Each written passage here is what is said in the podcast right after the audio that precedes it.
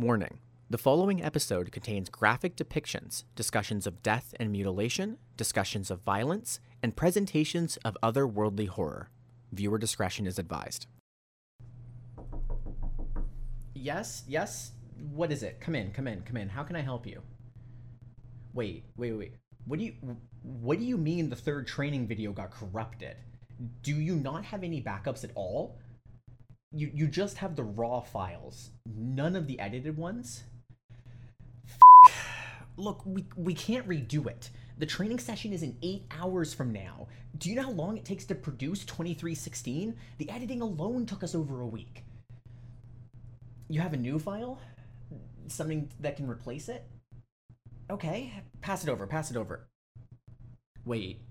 No, no, no, no, no. No, no, no. This is this is SCP-610. We can't do this yet. This is up. It, this thing is barely sentient. It exists in a disturbing liminal zone. Like these stories are are not good for I guess you're right. Hey, do I have any pressing issues on my schedule today? Anything that's going to take a lot of time? No? No? Okay. I'll get started on this then. You go back to your work and see if you can recover the files anyways. I'll work on this. It'll take a while. It this is this this file takes an hour. Ugh, It'll make up an episode. Okay. Okay. Okay. Let's do this then. I've read over the file, I've practiced, I have water. Yes, okay. Okay, put on a face, put on a face, put on a face. Let's make a good training clip. Three, two, one. Welcome to the Foundation, new recruit, and welcome to training episode number three. I was originally going to present to you SCP 2316 today, but after careful review and no errors on our part, I've decided that this clip is too dangerous right now, and that you're probably not ready for it. So, I've made the executive decision to redo all of training video number three to produce something more accessible to your level of experience. I know this sounds unprofessional, but in your training, we're not here to break you, we're here to make you a good Foundation member, ideally the best we've ever had, so it's on me to make sure that we do that. So, instead of our old clip, and breaking away from our idea of presenting multiple SCPs in a single clip, I present to you the story of SCP 610 The Flesh That Hates. Item number SCP 610 The Flesh That Hates. Originally researched by a staff member of the name Neko Chris. Its object class is Keter. We begin with the special containment procedures. Due to the vast area of infection that SCP 610 covers, containment is deemed effectively impossible. Isolation of the area has proved far more effective, and permission has been granted by the Russian government to establish a perimeter to keep people out of these areas under the guise of military operations. Should any organism displaying traits consistent with SCP 610 be sighted near this perimeter, then the established protocol requires it to be engaged at range with small arms until immobile, and then dispatched using incendiary weapons and munitions from as great a distance as possible. Any living thing coming in physical contact with an organism infected with SCP 610 is considered expendable and is to be immediately terminated and incinerated.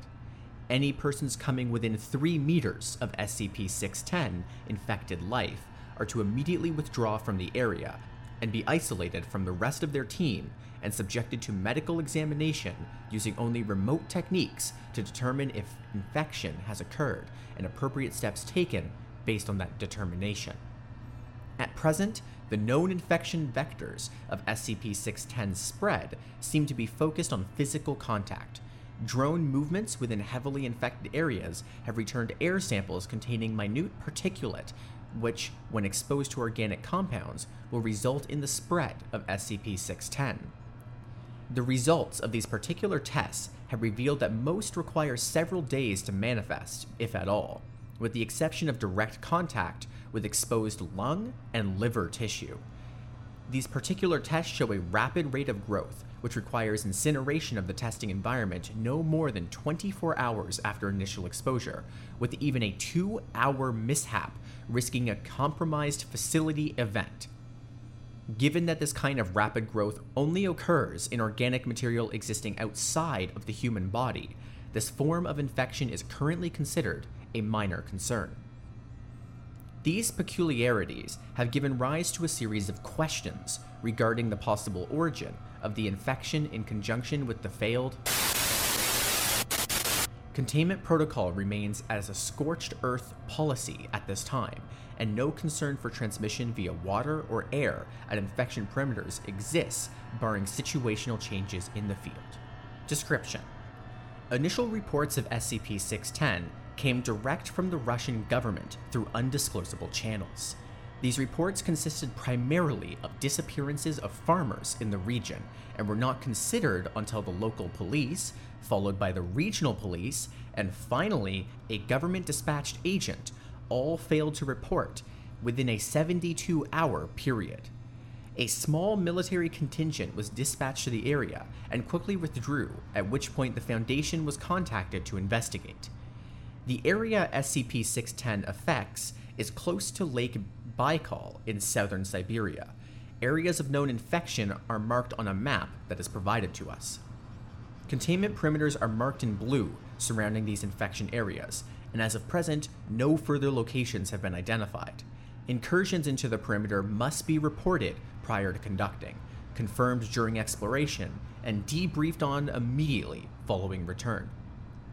SCP 610 appears to be a contagious skin disease at first with symptoms including rash, itching, and increased skin sensitivity. Within three hours, the disease will cause blemishes resembling heavy scar tissue to form in the chest and arm areas, spreading to the legs and back within an additional hour, consuming the victim completely within five hours. Exposure to higher temperatures vastly decreases the time for the contagion to spread, and complete infections have been recorded occurring in as little as 5 minutes. After the completion of the infection occurs, the victim's life functions will cease for approximately 3 minutes, after which time they will restart at 2 to 3 times the activity rate of a normal human. Following this, the scar tissues on the victims will start to move of its own accord and grow at a rapid rate. Normal human features start to disappear at this point under the infection, and the path of mutation appears to be largely random. Subjects observed in this stage of infection have been recorded as growing three or more limbs of a type such as arms or legs. The head may become misshapen and elongate or widen out, and parts of the subject may split open, from which additional branches of human flesh will grow. The duration of the stage of infection is unknown, and not all subjects appear to progress to the later stages. Under unknown conditions, an infected individual will cease moving and place itself in a location it deems suitable, where it roots itself. The fleshy growth on the victim will then begin to spread itself across all surrounding objects and consume them. Such objects do not spread the infection as living creatures do. However, and the effect of prolongated contact with these objects is recorded later in this document. It is assumed that this behavior is to create an area hospitable to continued growth of the other infected. Observation of life infected by SCP 610 by staff is impossible. Those infected with the disease immediately seek out aid as natural human impulse, resulting in unintended further infections those infected past the scar tissue phase actively and aggressively attempt to infect anyone approaching them within an undefined area. It has been established that should an infected individual be capable of sight and observe an uninfected individual, they will proceed towards them. If the infected has lost the ability of sight, a range of approximately 30 meters is considered safe. Observation of SCP 610 infected settlements has been established using artificial methods, such as remote robots. The data returned from these observations, coupled with the openly aggressive nature of the infected to attempt to spread SCP 610, has resulted in the Keter classification. However, so long as nothing is allowed to enter or leave the infected areas, it is considered a neutralized threat. Of concern are the cavernous areas beneath the infected settlements that were discovered during the exploration, and attempts to get research personnel into these areas are underway. The following are a set of six field logs, labeled SCP 610 L1 through L6. It should be noted that SCP 610 L6 is currently unavailable and is simply titled An Exploration of Records of Operation SourcePoint and has been classified beyond this training video. Thus, the following are the first five field logs.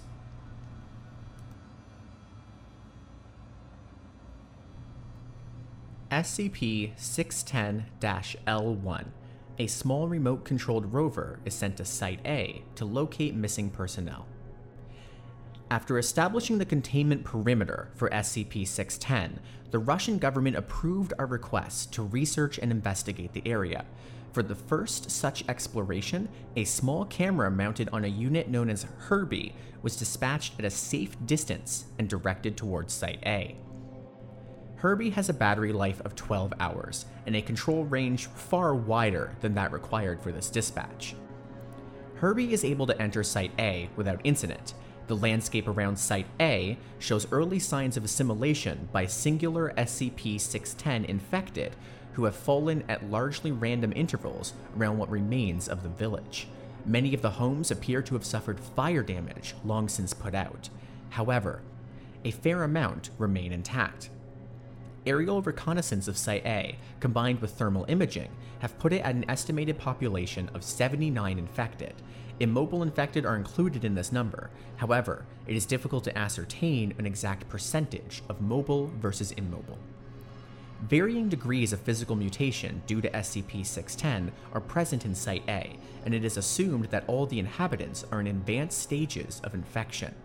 Herbie observed the exterior of the village for two hours, during which time all infected behaved with what appeared to be a loose sense of social structure. Because Herbie remained stationary during the observation period, it is unknown precisely what each individual infected was doing. However, the Central Plaza experienced occasional bursts of activity and downtime. Requiring more information, Herbie was directed to follow an infected as it entered a home. There is bumpy camera feed as Herbie scoots over the gravel behind the quickly shambling infected person. The interior of this home is the same as that attached to the primary file for SCP 610. The infected being tailed is the one sitting at the table. After entering the home, Herbie's camera was raised slowly as to not draw attention. This action was either unnoticed or ignored. The person infected is watched from the doorway as it hobbles around the home and stops at each of the other visible infected organisms. However, it appears to ignore the one under the table, which, while not immobile, does not leave the area. What this creature was before infection is unclear. After lapping the table and repeating this procedure three times, the primary infected person, known as Alpha henceforward, stops at the bedridden infected, known as Beta, and proceeds to assault it with furious punches. Beta is unable to leave the bed for unknown reasons, but is not completely immobile as it flails its arms in response to the beatings delivered by Alpha. After several sustained minutes of this beating, a piercing sound explodes from the area around Beta, and who then proceeds to project a cloud of unknown matter into the air from its chest cavity. Alpha lingers in the cloud as it floats in the air around them, slowly descending to the ground. The unknown life form on the table, aside Beta, begins a twitch in an apparent seizure, and Alpha then laps the room twice more, stopping again at each infected organism, but still ignoring the one under the table, as well as Beta now. After these two laps, Alpha seats itself at the table and reaches out to position the three plates atop it as if setting a dinner set. After the plates are positioned, the facial tendrils extending from Alpha wiggle up and start to coil on one of the plates before tearing apart and separating. This is repeated at each plate. After each plate is filled with Alpha's flesh, it leaves the table and approaches Herbie, which is moved from Alpha's path. Alpha leaves the home, but Herbie's camera remains focused on the table. After several minutes, a group comprised of six to seven infected entered the room from outside, still ignoring Herbie. Each infected shambles as if movement is difficult, jerking in large steps or squirming in small ones.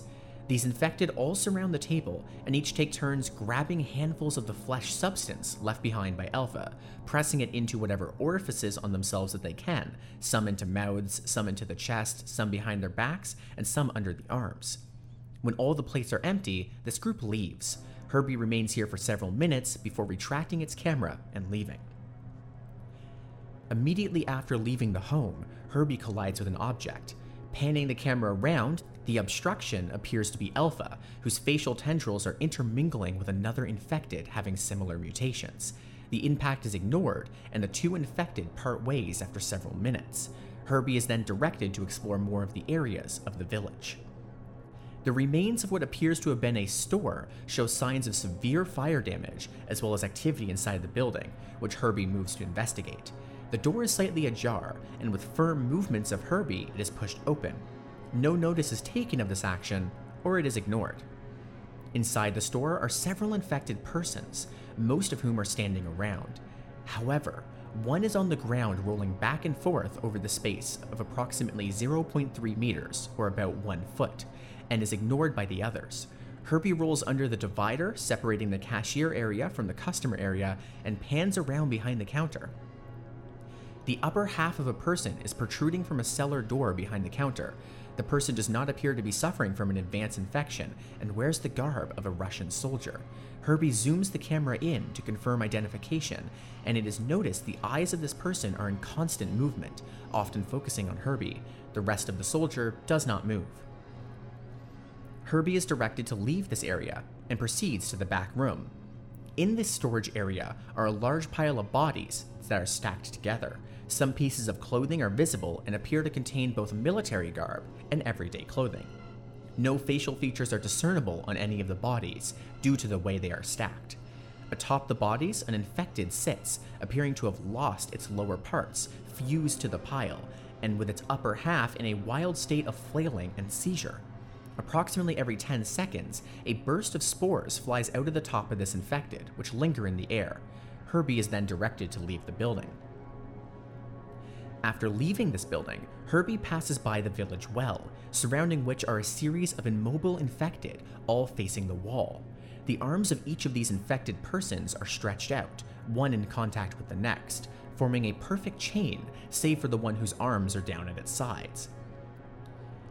Herbie passes by this last infected to approach what appears to have been a town hall or mayor's building when the infected becomes mobile and snatches the rover up. Video feed from Herbie focuses on the face of the infected, which is strangely in perfect shape given the condition of the rest of the body, which is horribly bloated. This infected was once a young girl from appearance, age estimated 10 to 12. Herbie is rolled side to side in its grip as its face stares motionless over the rover. The infected's face suddenly balloons in size and explodes outwards into a series of fleshy flaps that grip Herbie and draw it inside. Herbie's video terminates here. Herbie was considered lost at this point. However, no one at Control remembered to turn off the video feed, assuming it had cut. Five hours later, Herbie's video feed resumed, stationary at an raised level pointing to the upper rim of the village well. The video feed contains some blur due to what appears to be a slimy film, which often oozes across the lens, but when not obscured, provides perfect quality recording. Herbie does not respond to any remote commands, but its video jerks back and forth from target to target, zooming in and out of its own accord. Video feed is cut manually, and all connections to Herbie's unit are ordered erased. Proceed to the next document, SCP 610 L2.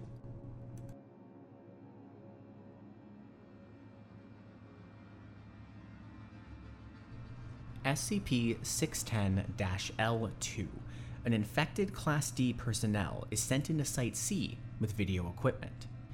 During construction of the perimeter surrounding SCP 610's containment area, several D Class personnel were infected due to assaults from infected villagers or animals roaming the area, in addition to a number of infections as a result of escape attempts and careless behavior. Most of these infected personnel were immediately destroyed with flamethrowers.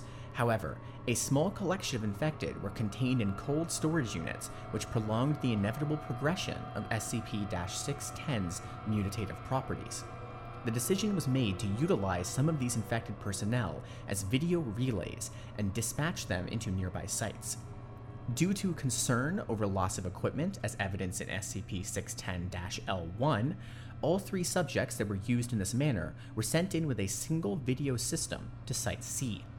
Additional equipment issued for the dispatch include a one gallon container of gasoline, three emergency flares, three 9mm pistols with three magazines of ammo each, and three single serving food rations. The infected personnel were instructed to observe and avoid interaction with the infected villagers as long as possible, but should the situation arise where they are met with aggression or feel they are losing themselves to SCP 610's influence, they are free to kill as many infected villagers as they so choose and do as much damage to infected objects as, and property as possible while maintaining video feed. The intent of this order was to provide data of SCP 610 infected communities in a raid situation so a plan of eradication could be better established. At the time of this expedition, Site C was suspected to be a possible origin point for SCP 610, having far fewer mobile infected than other sites, as well as structures which appear to have been layered over several times with the terraforming effects of the immobile infected. Dispatch Class D personnel, known henceforth as DI 1, DI 2, and DI 3, were directed to pay particular attention to anything that could be considered an origin point for SCP 610. The trek from our perimeter camp to Site C was uneventful. There is no evidence of any native animal life in the area, as Site C is approached, there is a noticeable rise in the temperature within the last 30 meters of the trip that necessitates removal of the heavy cold based coverings that were provided. The temperature rises again sharply at the entrance to Site C proper, which requires a further shedding of garments for fear of heat stroke. Site C is described as being heavily humid and around 32 degrees Celsius, or 89 degrees Fahrenheit. One of the first immediately noticed traits about Site C is an array of immobile pylons, which encircle what is believed to be the entirety of the site. Separated by an apparent distance of 5 to 6 meters, each pylon appears to be 2 to 4 infected persons fused together in one spot. On some of these pylons, features such as faces or anuses are still visible, in addition to several other holes which do not naturally occur, all appearing to act as heat vents, where the heat is generated is unknown. Current belief is that this is an advanced stage of SCP 610 terraforming its environment to facilitate spread of itself. DI 2, who was furthest along in progression of SCP 610, of the three by a number of hours, begins to seizure after only a few minutes in Site C during the examination of the pylons. The progression to the scar tissue phase of SCP 610 infection is observed in full course as DI 2 spasms on the ground, his entire body being overtaken by the sickly tan flesh almost entirely after 45 seconds. DI 2 is terminated by a gunshot from DI 1, and his equipment is left where it is. The spread of SCP 610 over DI 2 continues even after death of the body until all movement ceases. As perimeter control is relaying new instructions to DI1 and DI3 regarding the situation, there is a shift in the ground covering in Site C, where DI2's body is. Video feed shows the flesh like growth splitting open beneath his body and a series of ropey tendrils coming from within the gap to pull his corpse inside. This opening closes up quickly, and the total time elapsed is 3 seconds. As DI1 and DI3 decide to act quickly in these hotter temperatures, fearing the same fate, they proceed to the village center and encounter another previously unknown phenomenon. In the precise center of town, rising above what was the community well, is a sphere suspended by angled supports comprised of SCP 610 flesh. This ball is riddled with the features of humans in early stages of SCP 610 infection, as well as a good number assumed to be in later stages a number of specimens of non human life, such as deer and bears, are also visible within the mass. The entire sphere of flesh pulses at roughly a 5 second interval, and with each pulse emits a ring of spore like material from its equator. This material floats to the ground and appears to be absorbed into the covered environment. DI3 begins to douse the sphere with the provided gasoline, and when questioned by a panicking DI1, explains that this looks like a good thing to burn as any. At this point, perimeter control has ceased giving commands due to the rapid deterioration of events. There is no reaction from anything within Site C to any of this activity until the precise moment at which a lit emergency flare is applied to the spherical mass, which immediately goes up in flames. The remote feed plays back a noise from an unknown location that seems to come from a location far outside of Site C, but was reported as being heard even by perimeter control by both Sites C and A. This noise is described as both explosive, as if multiple high yield charges were detonated on the mountainside, and alive, like a large feral creature roaring. Within 15 seconds following the sound's dissipation, Site A reported that a series of explosions had occurred within the village. Five seconds after this report, the spherical mass in the middle of Site C explodes. DI1 and DI3 are thrown by the blast. DI3 is confirmed deceased by DI1 after regaining his footing, having suffered injury from stone shrapnel from the well. DI1 is able to report that he has bruises and ringing ears, but aside from the rapidly spreading SCP 610 infection, he suffered no blast damage. During this recording of footage, DI1 had his video equipment removed and was looking into it. Due to the angle of recording, it is unknown precisely what occurred in Site C, but something draws DI1's attention back to the center of town, where he stares for several moments and then is pulled in the opposite direction his video equipment falling to the ground and recording in a skyward direction. The last moments of footage from DI1's video unit display a humanoid figure moving through the air, followed by the sound of an impact in the same direction. Within three seconds of this event, an unknown creature steps upon the recording equipment and destroys it. Perimeter control remained on high alert for a full 24 hours at all locations, without any incident following the event. Proceed to the next document SCP 610 L3. SCP 610 L3 Initial discovery of tunnel entrances at Site A. The destruction caused by the rapid collapse of the Site C explosion attempt during SCP 610 L2 resulted in a series of unexpected events in Site A as the strange spherical formation in Site C was burned and destroyed, the SCP-610 infected inhabiting Site A were recorded by aerial drones growing into seizures and convulsions. The immobile SCP-610 infected rapidly shriveled and died along with all of the flesh material spread across inanimate objects within the village. The mobile SCP 610 infected, who were able to regain their footing, all proceeded to what appears to have formerly been an upper class residence and entered the building. As the infected entered this dwelling, it suffered a foundational collapse, revealing the presence of a sinkhole beneath it, the size of the hole in relation to the structure above it posed an impossibility for an entire building to collapse, suggesting something within the hole applied force directly to the structure with the intent to pull it inside and expose the hole.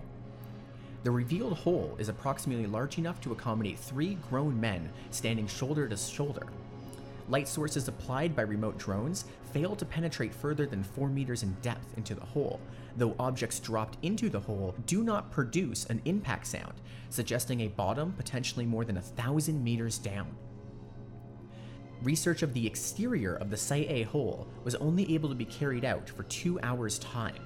Samples of the atmosphere in Site A indicated a complete death of SCP 610 related materials, all infectious life that did not evacuate into the hole died above ground and quickly became shriveled husks.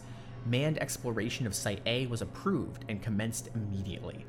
In the span of 30 minutes, a total of three research teams consisting of two to three research staff and four to five armed escort were each deployed, setting up stations within the remains of the village. Samples of deceased 610 infected and converted matter were sent back to Perimeter HQ for processing and transport. One team was able to recover a small sample of still living SCP 610 tissue substance from a building and pack it up for research. Within the second hour of exploration of Site A, series of echo reverberation units were set up surrounding the hole with the intent of getting an accurate mapping of the hole and possible branch tunnels. At the end of the second hour, before the echo units could be activated, seismic activity began to occur within Site A. Two teams of the original three remained on site, the third en route back to perimeter with samples.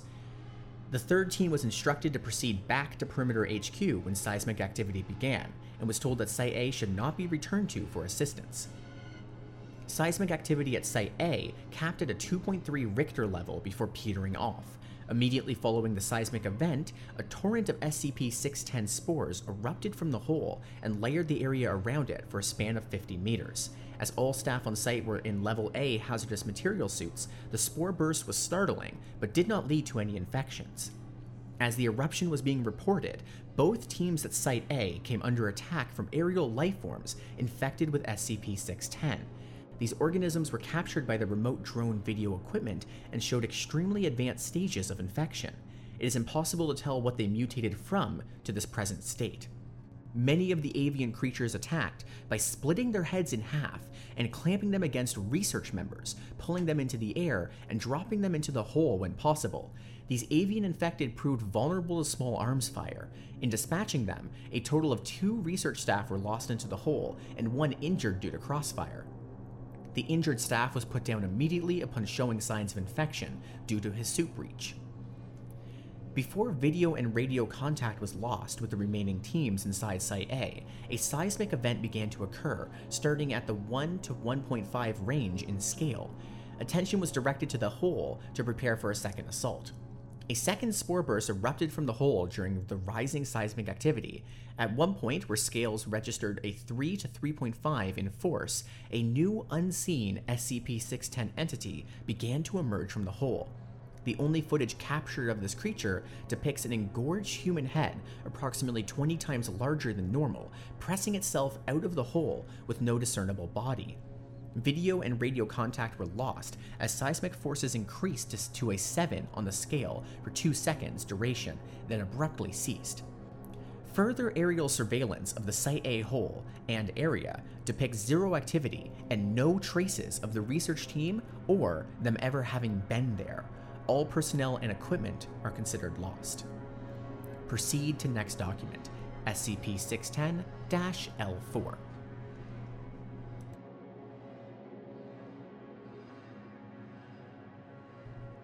SCP 610 L4 Unmanned Exploration of the Site A Tunnels. Events regarding the discovery, research, and handling of SCP 610 rapidly degraded to a point where fail-safe options were being considered. For over one hour, nothing further happened at Site A following the loss of the research teams during the seismic events in the previous file, and subsequent contact with the previously unseen SCP 610 lifeforms. With the absence of activity at Site A, a remote drone dispatch was authorized in two parts.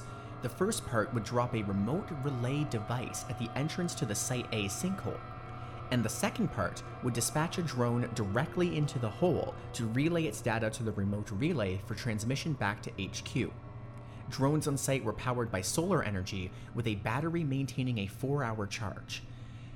Attached is the video log recovered from the Site A sinkhole before its loss. Attached is the video log recovered from the Site A sinkhole drone before it's lost.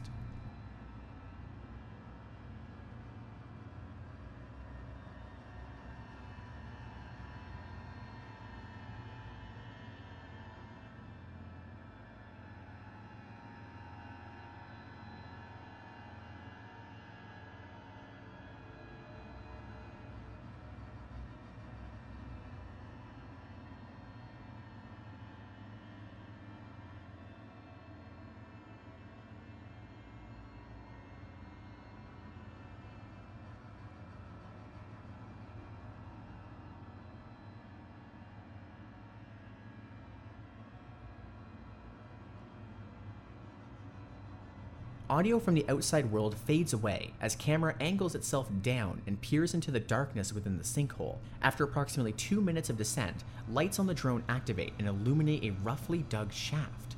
Initially, it is unclear what could have created the hole, but at a glance, it would appear the shaft was created by a single event rather than dug over time.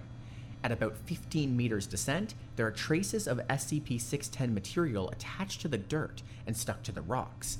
The material is dormant, but retains its texture and appearance, unlike samples from above ground level, which shrivel and dry rapidly. There is a possible connection with this material and the events last recorded during File L3. The descent continues. At 100 meters in depth, branch tunnels become visible in the walls of the sinkhole. Panning of the camera reveals small tunnels branching out at, appar- at apparently random intervals, but which are not restricted to any one side of the hole. These tunnels are considered too small for any useful exploration to occur. Descent continues. Increase in density of SCP 610 materials on the walls is noted as depth increases. At 250 meters, the bottom of the sinkhole becomes visible, and the tunnel slopes sharply, suggesting unnatural formation, which was already suspected.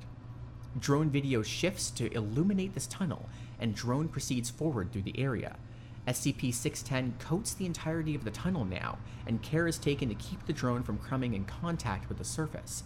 Movement is detected about 5 meters ahead. Lights on the drone are dimmed, and weapons come online. The RSCP 610 drone is equipped with a 5.56mm machine gun containing 50 rounds of ammo. This is meant to be used to deter wildlife away from the drone and defend against aggression when possible, rather than to dispatch a target, although it is fully capable of handling human aggressors in small groups. Camera focus turns to the moving mass of flesh ahead at about 3 meters. After focus clears, the movement appears to be coming from what appears to be a deer, uninfected, wriggling in the grips of tendrils composed of SCP 610 material. The deer is being suspended above ground with unclear intent. The drone is moved past the trapped deer while holding it in view of the camera until safely away. Nothing occurs with the deer, and the drone proceeds past, undisturbed. The previously fairly level ground of the tunnel displays large humps in apparently random placement about 5 meters ahead of the drone, about 30 meters past the encountered deer. Upon approach, these lumps turn out to be similar to the infected villagers who escaped from Site A into the sinkhole after the destruction of Site C. The sound of rushing water is now detected, and the drone is pushed forward. At about 100 meters further into the tunnel, the sound of running water is now deafening, drone lights reveal a running stream of water, potentially from one of the adjacent rivers in the area. A sample vial is placed in the water, allowed to collect, and then released with an active tracking beacon. Later recovery of the sample indicates no SCP 610 contamination of groundwater. The tunnel splits in two at this point. One tunnel leads around the river and then seems to slope downwards, while the other is directly above a light source in the ceiling.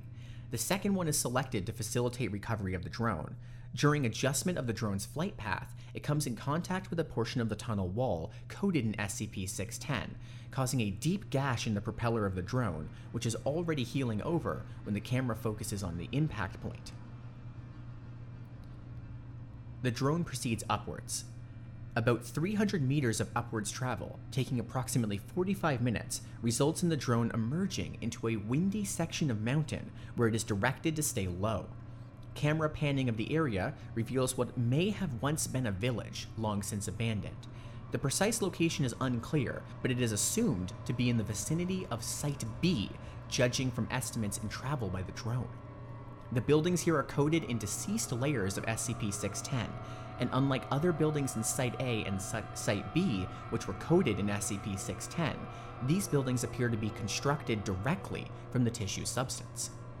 After a cursory scan of Site B, it is determined that there is no life here, either natural or SCP 610 related, so the drone is directed back into the tunnel. As the winds around the area make aerial recovery impossible, Upon descent into the tunnel, a deep roaring sound fills the audio, and video feed becomes choppy as something blocks the signal. During the periods in which connection to the drone is clearest, its camera and weapon are angled downward, and propellers slow in speed to allow a faster drop. Video feed becomes entirely clear for the final two minutes before the feed is lost. Rushing up towards the drone from the area below is what appears to be a large human face stretched to 20 times its proportions, with no features save those created by the SCP 610 material. There are eye sockets but no eyes, a mouth but no teeth. The drone fires upon this rushing mass of SCP 610, but the bullets do not deter it, impact points remaining visible for several seconds before closing over themselves. There is no room in the tunnel for the drone to take evasive action, and it is swallowed entirely by the mass.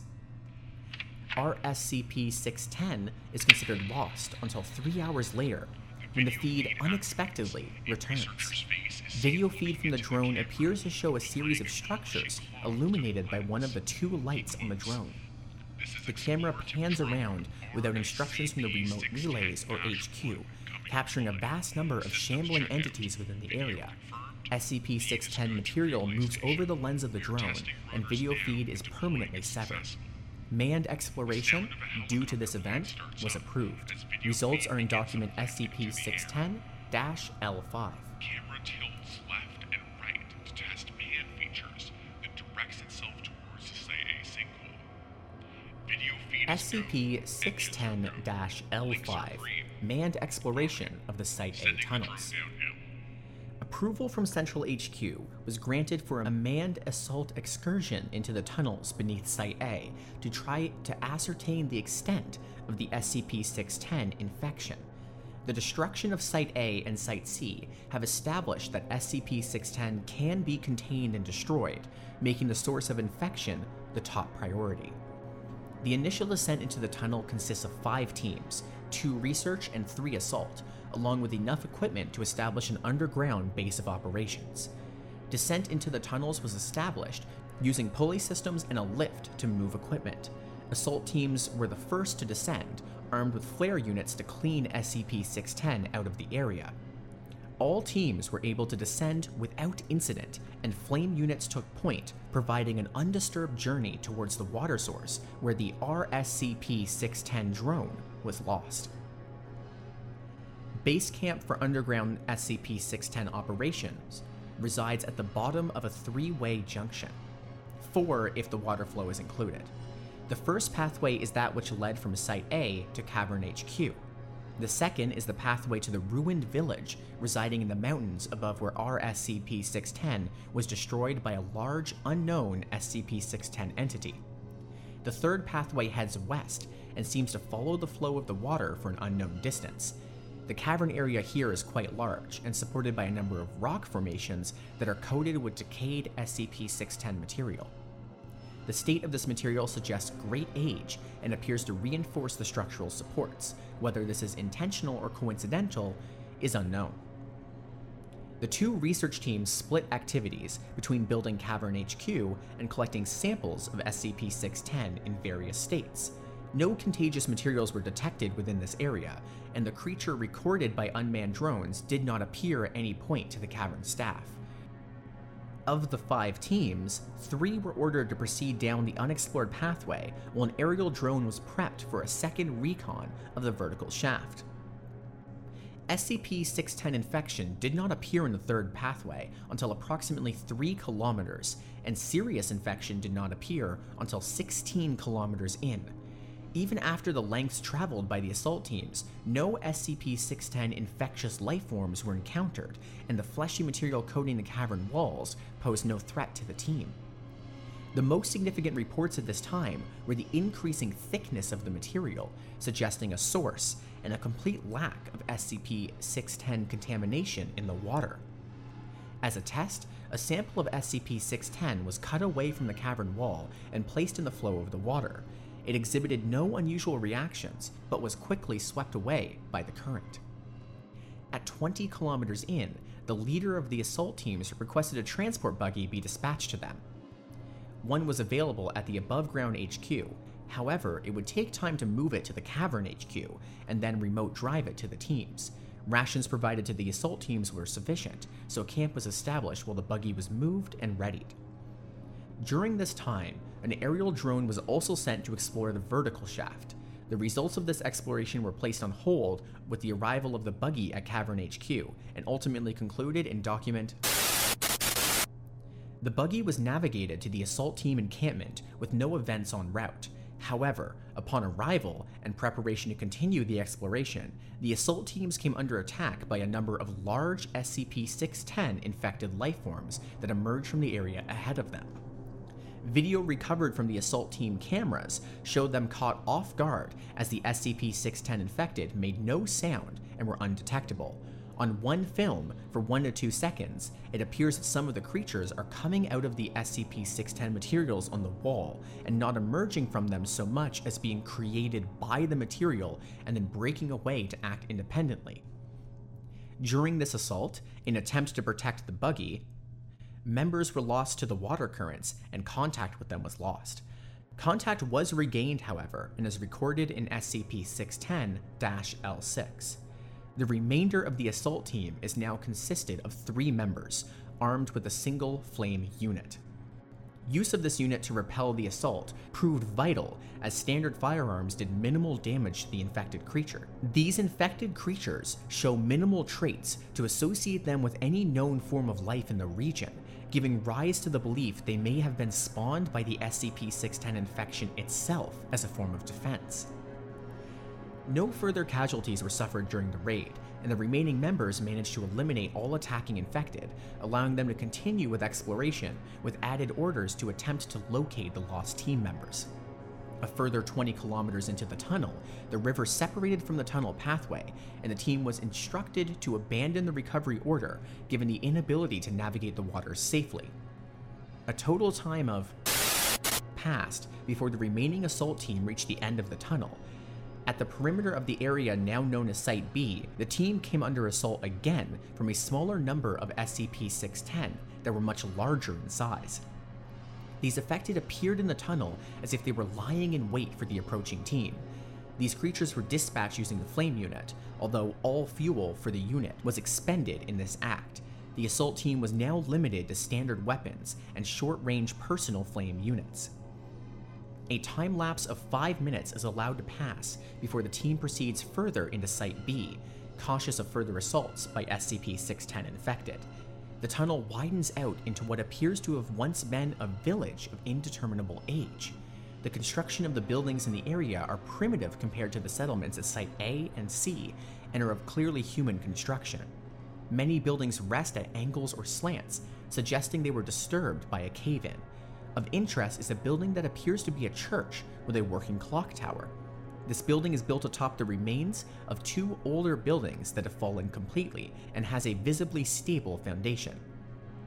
Surrounding all structures in this area is a depression in the ground with a substance resembling a liquefied form of SCP 610 fleshy materials, the pool moves as if acted upon by minute and unseen forces, rippling outward from invisible contact points and rolling in waves from unfelt winds.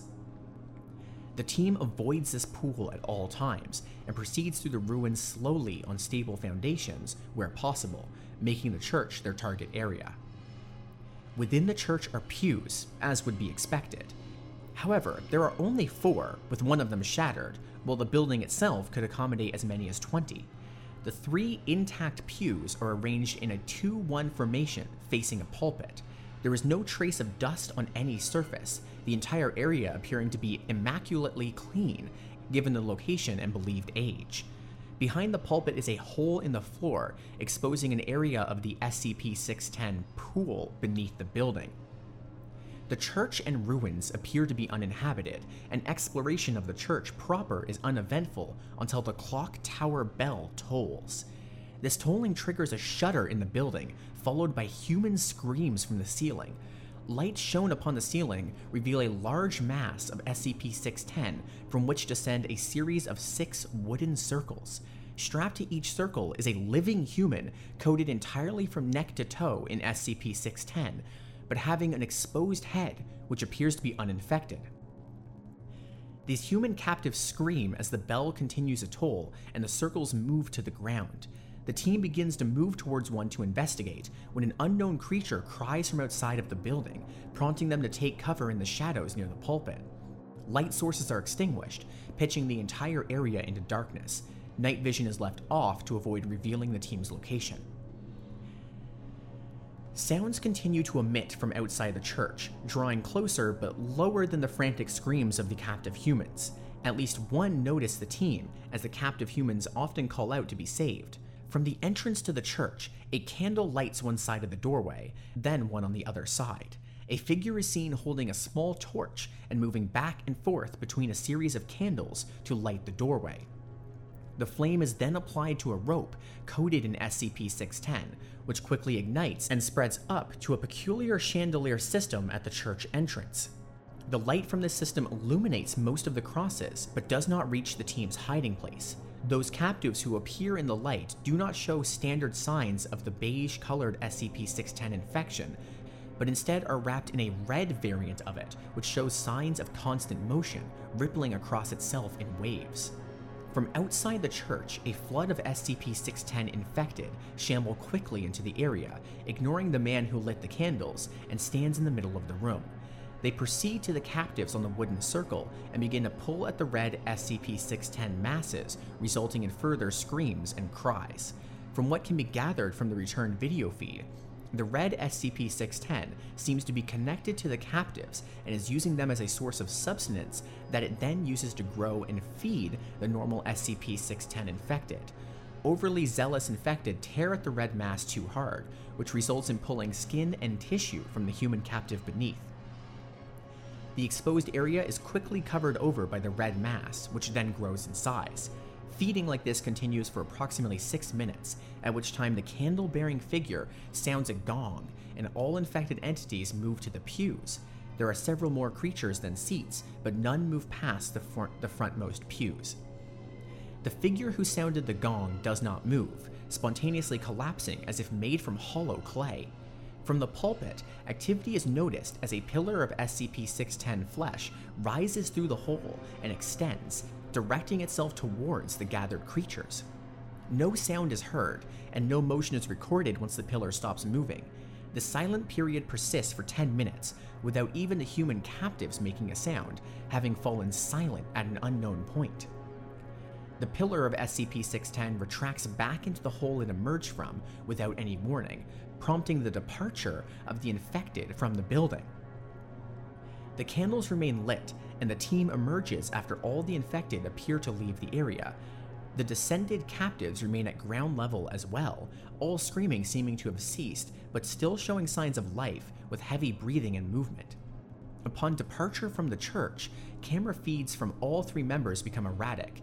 Camera 1 ceases transmitting completely, Camera 2 shoots straight up into the air for several meters, and Camera 3 captures the member with Camera 2 being flung by a tendril that emerges out from the ground itself, swinging them out of sight onto the other side of the ruins. Camera 1's feed is restored and displays Camera 3's owner running briefly in the direction of the lost team member, only to turn and run back as SCP 610 infected pour from between the buildings. Combat ensues between the two members and the onrushing infected, with the two members using assault rifles and personal flame units, successfully driving back enough of the horde to make an escape towards the buggy. Passing by a building, Camera 1's owner is ambushed by a figure resembling who was in the church lighting the candles, wielding a large crop scythe. Camera 3's owner continues without pause towards the buggy location. However, the buggy is found half absorbed by the SCP 610 mass covering the floor, while turning to find another way of escape, Camera 3's owner turns to find the same figure with the scythe approaching, weapons raised. Two shots are fired and the camera feed ends. Five hours later, while final decisions were underway to decide how to contain or eradicate the SCP 610 threat, time delayed video feed from the lost team members who fell into the underground river currents was established and has been filed in SCP 610 L6. This would be the point in which I would read SCP 610 L6, but it's a reminder that this document has been classified beyond the reach of this training video and will not be included for the remainder. That concludes the file of SCP 610. And that brings us to the end of today's lesson. I hope you found the previous files to be informative and to properly, at least somewhat, prepare you for life at the Foundation. I will see you next week at 9 p.m. Atlantic on CHSR 97.9 FM in the Fredericton region, on www.chsrfm.ca online, or on your favorite podcast platform for your next lesson. And as we close I would like to give a thanks to those in real life who contributed to the production of this episode. In particular, I would like to thank first Kevin MacLeod, who produced the music you can find in the background of this episode. You can find the background tracks that I used and more at incompetech.com, all under the Creative Commons with Attribution 4 license. I would also like to thank the previously mentioned SCP author, whose content was provided under the Creative Commons with Attribution 3 license on the SCP Wiki.